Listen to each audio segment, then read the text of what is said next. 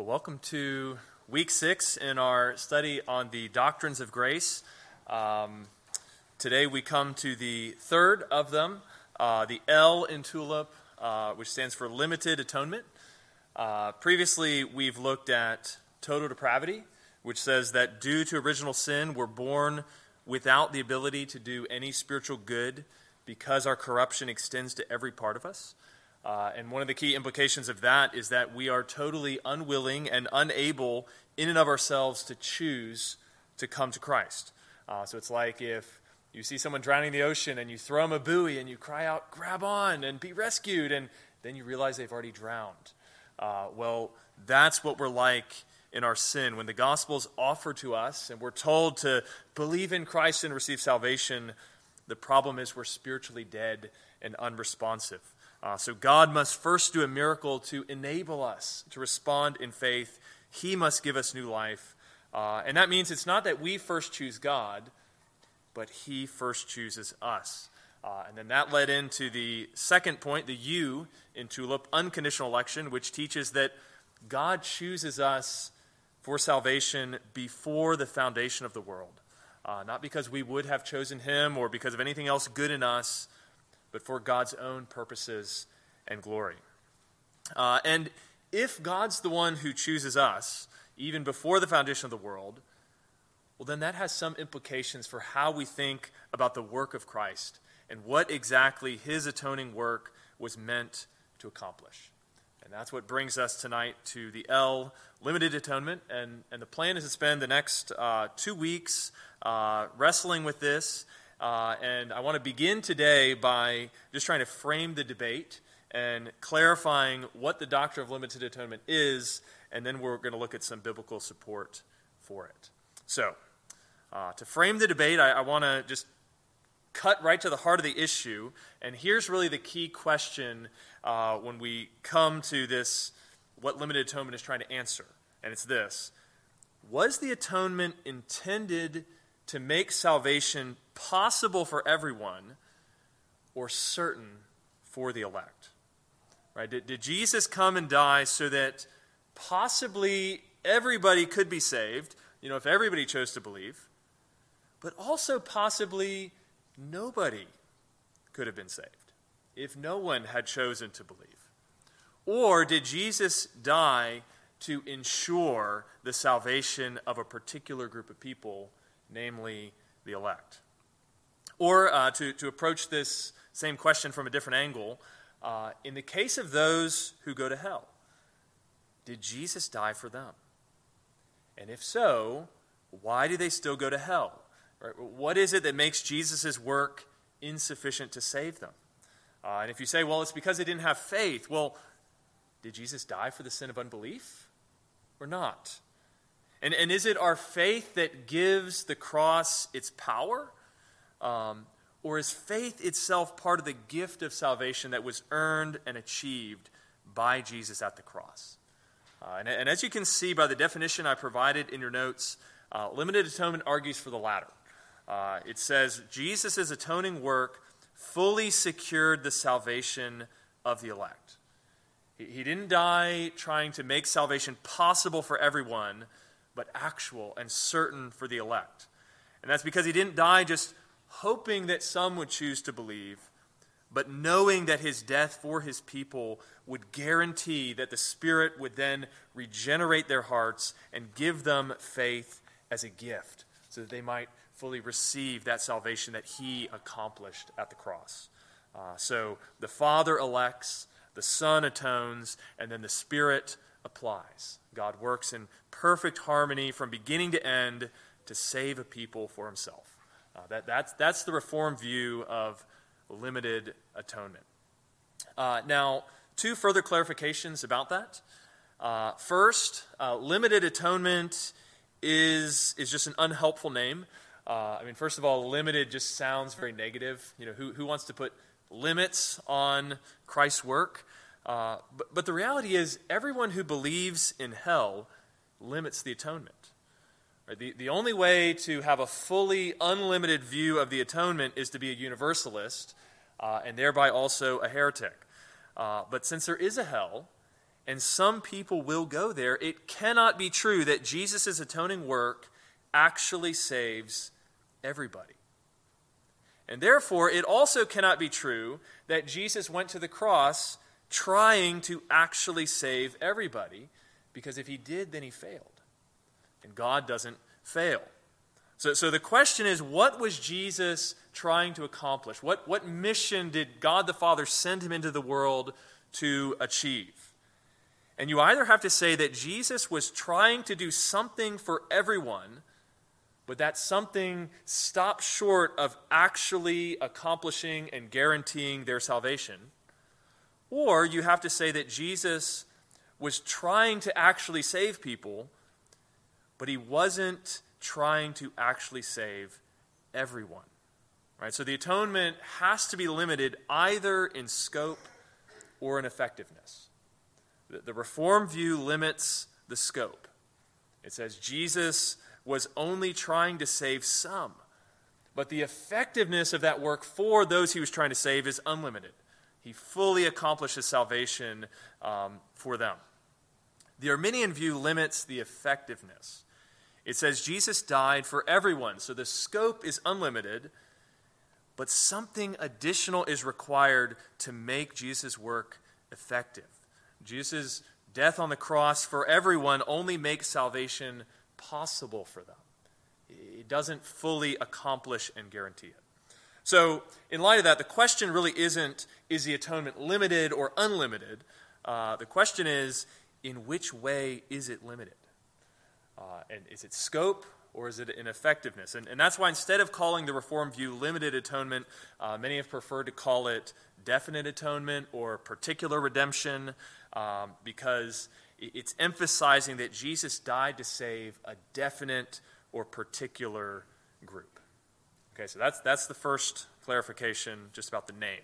Uh, now, the second clarification I want to make is that th- this limitation in the scope of Christ's work has to do with intent, not saving merit. Okay, so when we say that Jesus only died for some, we're not saying that Jesus only paid enough to cover the sins of some people, uh, as if there's not enough meritorious value in Christ's work to save others. Right? As, as, as if it, the, the merit of what Jesus, uh, the salvific merit of his work, is insufficient. Um, some, sometimes people get the idea that, like, when Jesus is on the cross, uh, you know, he, he had to suffer that extra lash of the whip because of that really bad sin that you or I committed. Or, or you know, that uh, Jesus had to suffer like an extra millisecond for every extra elect person that he was going to save. Um, and, and I think one of the problems that that can lead to is, you know, people start saying, well, well then, how do you even offer the gospel to the non-elect?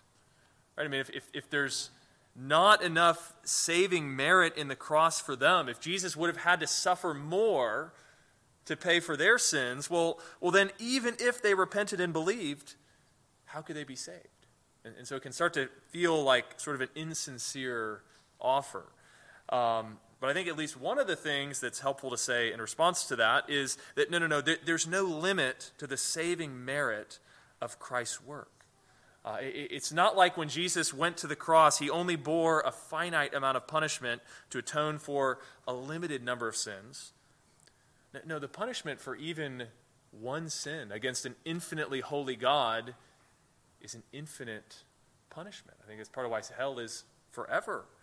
Uh, so when Christ goes to, to bear the punishment, he, he bears an infinite punishment that was sufficient to satisfy God's justice for any number of sins.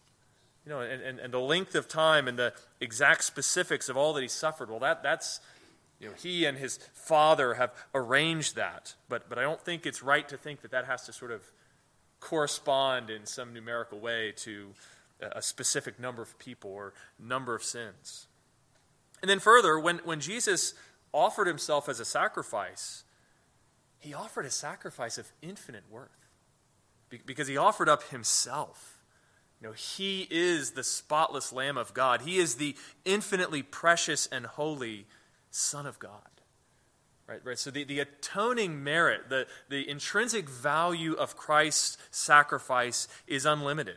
Uh, to, to loosely quote John Owen, uh, he said something effective. You know, by, by the, the very same sacrifice, what, what Christ did on the cross, he could have saved not only everyone who's ever existed, but a thousand worlds besides. There's no limit to the intrinsic merit. But the question is who was this infinitely meritorious sacrifice intended for? Right? It's really a question of intent. Who was he intending to lay down his life for? Who, whose sins were being thought of as you know, credited to his account that, that he was suffering for? Um, and, and what was he intending to accomplish by dying for those people? Um, I, I, couldn't think of a great analogy, but, but there's at least a slight parallel. If you, if you think, you know, say you were jailed for a debt you couldn't pay, uh, you know, I went to the courthouse and gave them, you know, some diamond that was the equivalent of the Hope diamond, you know, worth this huge sum, and and thereby said, you know, I want this to cover to pay your debt, and so you'd be set free. Now, what about all the other debtors? Would they all be sort of set free as well? I mean, that one diamond would, would be enough to pay all the debts. But it does them no good if it wasn't intended for them. Right? If, I, if I didn't give it for them, I'm not paying their debts. It, it comes back to who was Jesus dying for? What, what was he intending to accomplish in laying down his life for sinners? Which sinners? And, and what was the intention in terms of the effect of this? What, was the arrangement, that, that, that, the design of the atonement in the mind of God? And limited atonement says that Jesus died for the elect, for those God unconditionally chose from before the foundation of the world. And he died in order to do everything necessary to ensure, to accomplish, to procure their salvation, uh, to secure it. Now, because Matt gave me a little extra time, I'm going to pause there just to open for any questions just about what limited atonement is. James.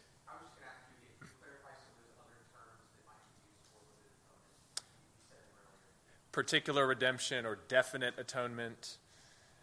Yeah, so, so just the idea being it, he, he's, Jesus is offering himself not just for sort of a nebulous, undefined group of people, but a definite group of people, a particular people that he is intending to redeem by offering himself. Yeah. All right. Well, let, us go on now to um, think about some biblical support. So, where, where do we see this in Scripture? And um, in the interest of time, I, I just want to briefly look at three passages from the Gospel of John it'd be helpful if you open up a Bible to, to follow along here. And as we look at these three passages, I want you to be asking the question what was Jesus' mission in coming into the world? What was Jesus intending to accomplish by dying on the cross? So, first, uh, picking up in John chapter 6 and verses 35 through 39. John 6, verse 35. Jesus said to them, I am the bread of life. Whoever comes to me shall not hunger, and whoever believes in me shall never thirst. But I said to you that you have seen me and yet do not believe. All that the Father gives me will come to me, and whoever comes to me I will never cast out. For I have come down from heaven not to do my own will, but the will of him who sent me. And this is the will of him who sent me, that I should lose nothing of all that he has given me, but raise it up on the last day.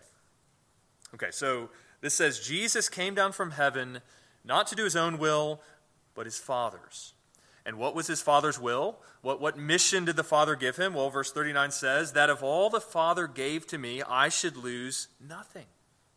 Not even one of them but raise them up on the last day. Uh, and, and, and, the Greek is, is, a little funny there, but uh, I do think this is best translated not as raise it up, but raise them up. Uh, to be consistent with the verse 37, where you see it's, it's not that the Father's just giving things to Jesus, he's, he's giving him a people, all of whom will come to him. And so Jesus is saying on the last day, that is Judgment Day, I am going to raise up every last one of them.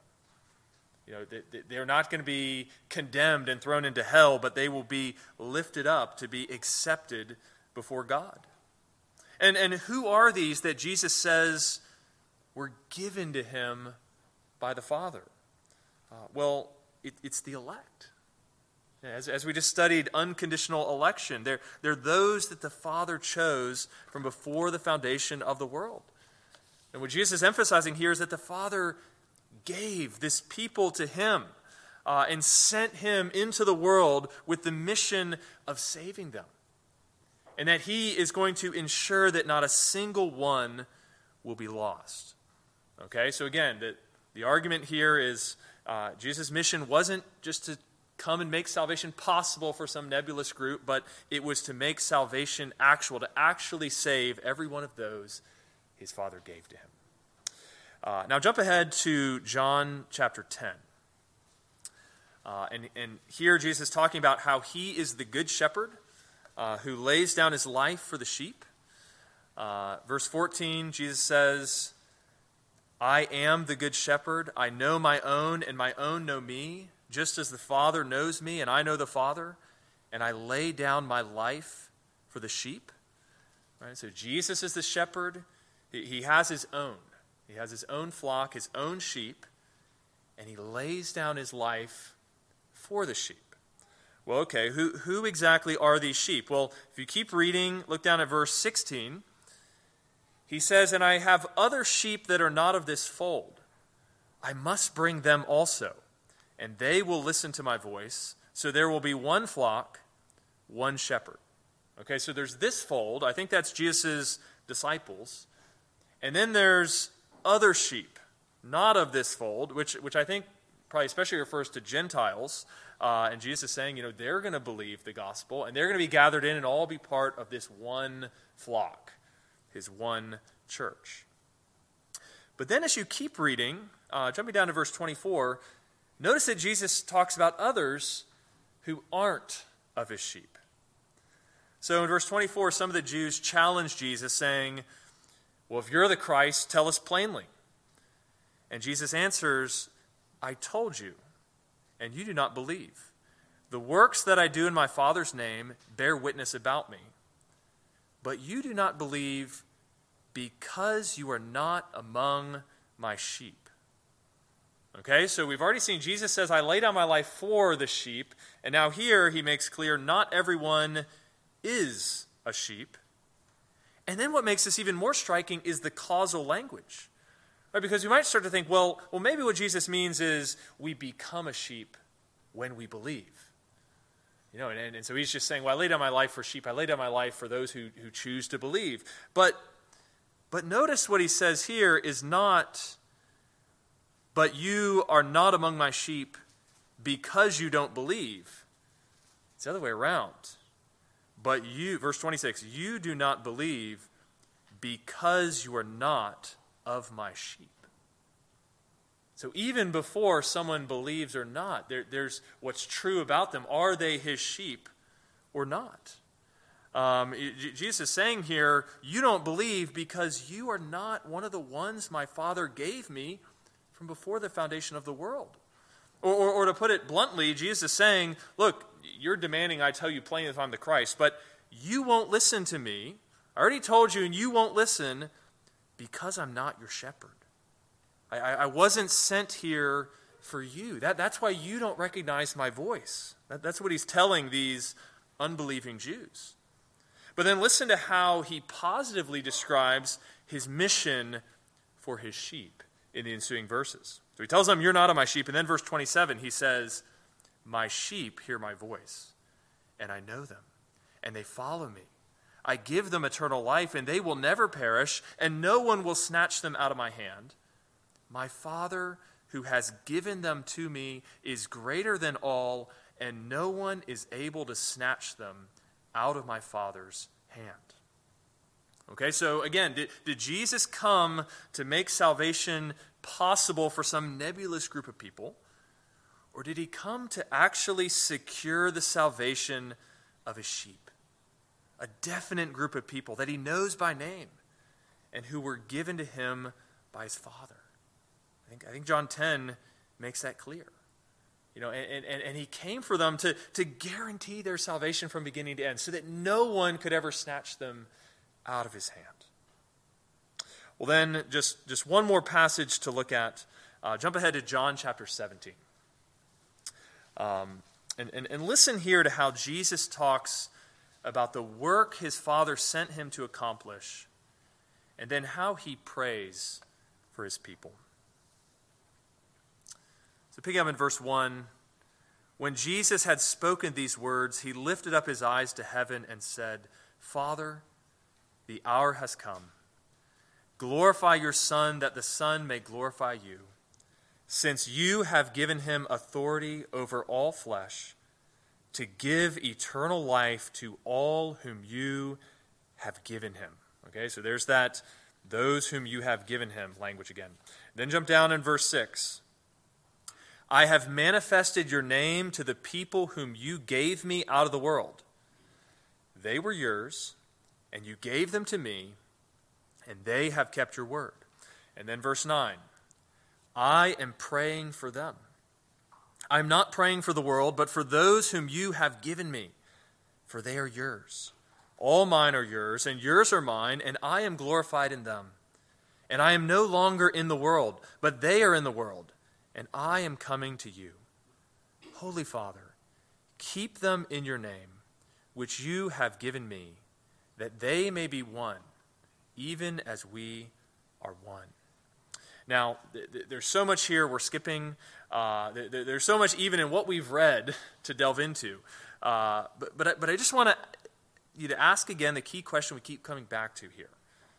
Right? Does it sound like Jesus here, you know, is describing his mission and his purpose and in, in coming to try to make salvation possible for everybody? Or does it sound like he came to make salvation certain for some, that there's specific people that he came to save? I mean, he says here, I'm not praying for the world, but for those whom you have given me. He, he says, Father, you've given me authority over all flesh to do what? to give eternal life to all whom you have given me. Right? He's come to accomplish salvation for those his Father gave to him. And what Jesus is basically doing here is praying for the application of his atoning sacrifice to those it was intended for. Uh, that's why we call this his high priestly prayer. Um, you know, a, a, priest would, would go to the temple and, and offer a sacrifice and, and, and make intercession on behalf of the people before God. And Jesus here knows that he's about to go to the cross. He's about to offer himself as the sacrifice. You know, he, he's the priest that, that lays down his own life for his people. And now here he's praying that God would apply all the benefits of that sacrifice and his salvific work to the people he's laying down his life for. Praying that they would be one, praying that they would be kept, praying that ultimately they would be with him and behold his glory in the presence of the Father forever. And, and, and the point is, this shows us why we can't disconnect the work of the atonement from the application. I mean, for, for one, as, as you know, I, I mentioned earlier, you know, if, if we say, well, well, Jesus comes and he just dies generally, but, but then it's the Spirit who comes and, and sort of regenerates selectively, okay, you've, you've now created tension or put at odds the work of the Son and the work of the Spirit, and that, that's its own struggle. But, but here it's showing us that you're even adding a division in the work of Christ himself, that his priestly work in, in offering himself as the atoning sacrifice, if, if you say, well, that's sort of general, well, what about his work of interceding?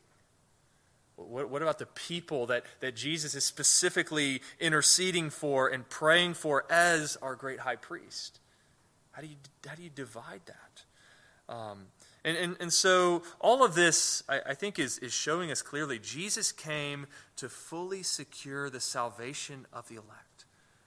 That's what his atoning work was designed to accomplish. Um, and of course, in this just brief time looking through the, the, the Gospel of John, I, I, hope you can see that here. Uh, now, there are some difficult passages uh, for the limited atonement view, and I, I want to look at those next time. Um, I, I, also uh, want to address the connection between limited atonement and penal substitution, because I think it's really helpful to see sort of how those are connected as well. Um, but, but for tonight, I just wanted to at least offer, you know, where do we see this in the Bible? How do, how do we build a more positive case for limited atonement? Um, and I hope that's been helpful for you. And I want to pause and open up questions about what I've covered so far, just about limited atonement and what we see in, in, in the Gospel of John. And then I want to spend the time we have left talking about a little bit of application. So, any, any questions about what we've just covered?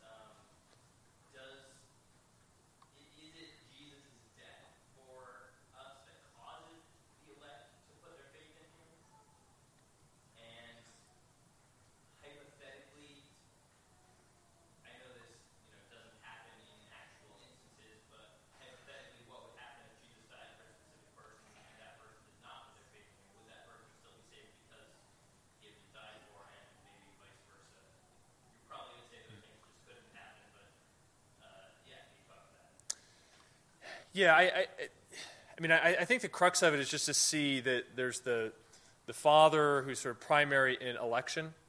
The Son comes, the Father sends the Son into the world who comes to accomplish salvation. Now, of course, there's an outworking of that, which normally, normally theologically, kind of use the word accomplish to talk about what Christ is doing, and then application to talk about what the Spirit is doing.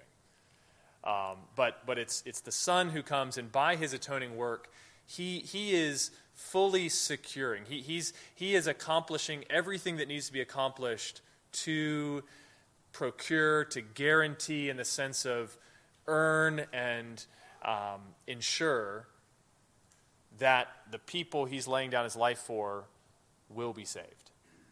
And then that is necessarily applied, you know, the, the Father and the Son then send the Spirit to apply that work of Christ in our life. So it's, it's the work of the Spirit that brings us to faith, uh, who regenerates our heart and causes us to then respond with repentance and faith and receive the gospel. Um, so, yeah, your question, I mean, it, the, the, hypothetical, I, I, I, think I would just say, well, that's an impossibility that, that those could, could truly be divided. Um, I mean, the question is why is the work of the spirit necessary if Jesus already died for some people but not others? Why is the work of the spirit necessary to bring those people to faith if Jesus' death for them already guarantees that they're going from faith? Well, I, I think it's because it, it, it, what what Jesus' death is accomplishing is is it's it's you know we're alienated from God because of sin. You know, Jesus is the one who, who provides the satisfaction, who, who, who makes the atonement, who propitiates God against us, which ensures that now that relationship can be restored. And so the Spirit comes to actually kind of bring that to pass. It's almost like the, the, the debt has been paid. And yes, there's, there's, there's an outworking of that in time where we ourselves are actually renewed and transformed. And there's this whole plan of salvation. And clearly, you know, God, for his own glory, is not just saving us in abstraction from our own response of faith. He, he wants us to, to recognize what he's done, glorify him for that, be you know, inwardly transformed as this gift of salvation is worked out. Um, so, so it's not that Christ accomplishes it in the sense of, you know, him dying on the cross, like, um, has already changed us. Clearly, that hasn't happened yet, but, but he's paid for it. He's, he's ensured that that must happen as a result, which the Spirit is the one who must actually do that in our life. Is that helpful? I, I might need to give more, or if you have. Justification is not eternal. Right. Justification is through faith. Uh, could God have done it differently? Maybe. But he desires his creation to, to respond. So justification is not eternal. It's through faith. Right. Uh, that's the key distinction that I think has to be made with that question. Yeah. I don't know if you hear that. Was that? I don't know if everybody can hear that. Yeah, so he, Justin was pointing out justification is not eternal. There, there are some that would want to argue for this view of eternal justification. There's a lot of reasons that's wrong. Um, we don't actually receive justification until we have put place our faith in Christ. Yeah, that, that's an important distinction.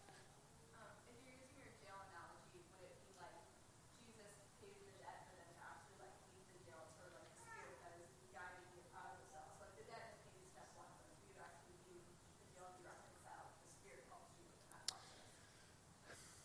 Yeah, I, I, I think that's helpful. I, I think there's also a sense in which you know it, it's it's paid, but it's not truly credited to us until there's faith.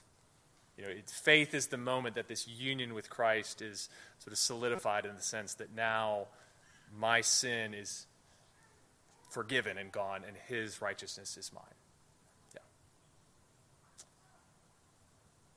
Yep. I mean, I'm getting ahead of us a little bit, but um, maybe talk about uh, the, the doctrine of irresistible grace would relate to the doctrine of because that seems to be what the question's asking to lead into our, our understanding of the doctrine of irresistible grace.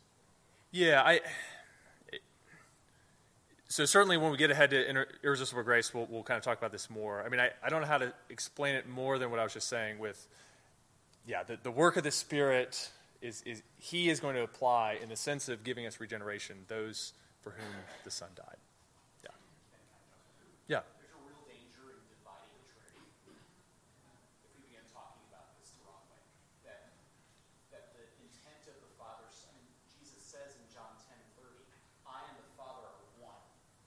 Um, and there's a danger of if we if we change it, saving intent, if we say that the saving intent of the Father, the Son, and the Spirit aren't the same, and we've created divisions within the Trinity, which which is heretical at that point as well. So, um, I mean, I think that that has to be connected to what Yeah.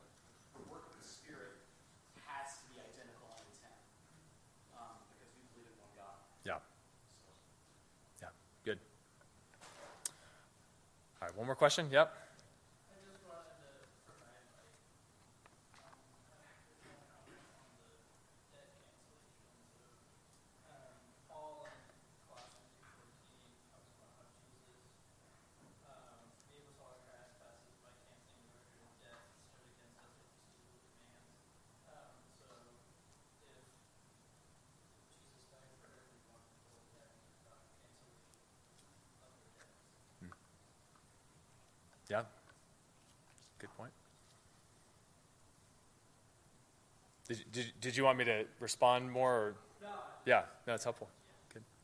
All right, one more. Yep. Um, question, in the parable of the wheat and tares, uh, Matthew thirteen, uh, twenty-nine, uh, when asked, you know, should we gather up the, you know, go and gather them up, do you want us to go gather them up? Uh, he replies, no, lest you gather, lest while you gather up the tares, you also uproot the good ones. Uh, Jesus had this, you know, intent, uh, at the time, atonement of like these specific people. Uh, why is there this chance of confusion of the wheat and the tares? So I, it, I, let me respond to that offline just because there's a lot we have to get into, like talking through the whole parable and kind of some more detail. But yeah, good question. Um, in the interest of time, I do want to move ahead and, and kind of conclude by at least landing on some, some clear application. Uh, so there's a lot that we can wrestle with as, as we try to understand this doctrine. But, um, but for today, I just want to close with uh, what I think is one of the, the sweetest applications of this doctrine of limited atonement for us as believers. Uh, I think a lot of times we, we jump to thinking, you know, what does this mean for evangelism? What does this mean for the non elect? But, but for today, I just want to focus on what does this mean for you and I as believers in Christ? And, and I want you to think about the way that limited atonement offers assurance and personalizes Christ's work on the cross to you. Think about the fact that when Jesus died on the cross, he, wasn't just dying for you know sort of people out there in general. Um, he, he, he was intending to offer himself for a definite group of people, which includes you. Like all this talk about those whom the Father gave me from, you know, the, these, these people chosen from the foundation of the world, like, that's you. You are one of his sheep for whom he laid down his life. Uh, you're known to the shepherd by name. Uh, when Jesus came into the world with the mission of saving each and every one of those his father gave him, that includes you. Uh, that, that, that's why he's a shepherd who was willing, who would be willing to leave the 99 behind to come and find just one, to, to come and find you, to make sure that nothing can snatch you out of his hand. His mission was to come and, and raise up every single one of those his father gave him, that not even one would be lost. I mean, think about that. That means when, when you think about him going to the cross, I mean, he would have been willing to go to the cross even if it was only you. I mean, every one of his sheep was his mission to save. That he, his mission wouldn't have been accomplished if even one of his sheep, one of those his father gave him, was lost. And he was willing to go to whatever length, to do whatever it took to save each and every one of them. He went to the cross for you. And nothing can, can come in the way of him saving you. Uh, that, that, that's why he prays for you. If, you. if you look ahead to John 17 20, he says, You know, I don't ask for these only, but also for those who will believe in me through their word. Um, even as Jesus' disciples are right there before him, we too were on his heart. Um, and, and, and, this is why when, when you, you think about your salvation and, Maybe you waver in your faith. You, you wonder, you know, am I going to make it?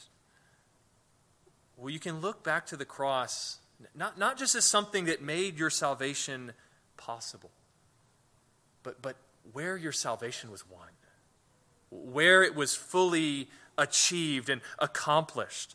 Um, and, and, and know if Christ died for me, I can't be lost. He has already secured my salvation. I mean, what wonderful assurance. I mean, what, what, a wonderful way to, to see how personal, how, how deep God's love for each and every one of us as his elect really is. You know, limited atonement helps us to see that more clearly. So I pray that that will be an encouragement to your soul as you continue to meditate on this. And Lord willing, we will pick this up next week. Let's pray. Father, we thank you for this time to Think about Christ and his work on the cross. Lord, I pray that even as we grasp to, to understand things that in, in their full depths are beyond our ability to fully comprehend, uh, I, I, pray, Lord, that you would grant to us uh, just greater confidence and joy in what we can know about the work of Christ.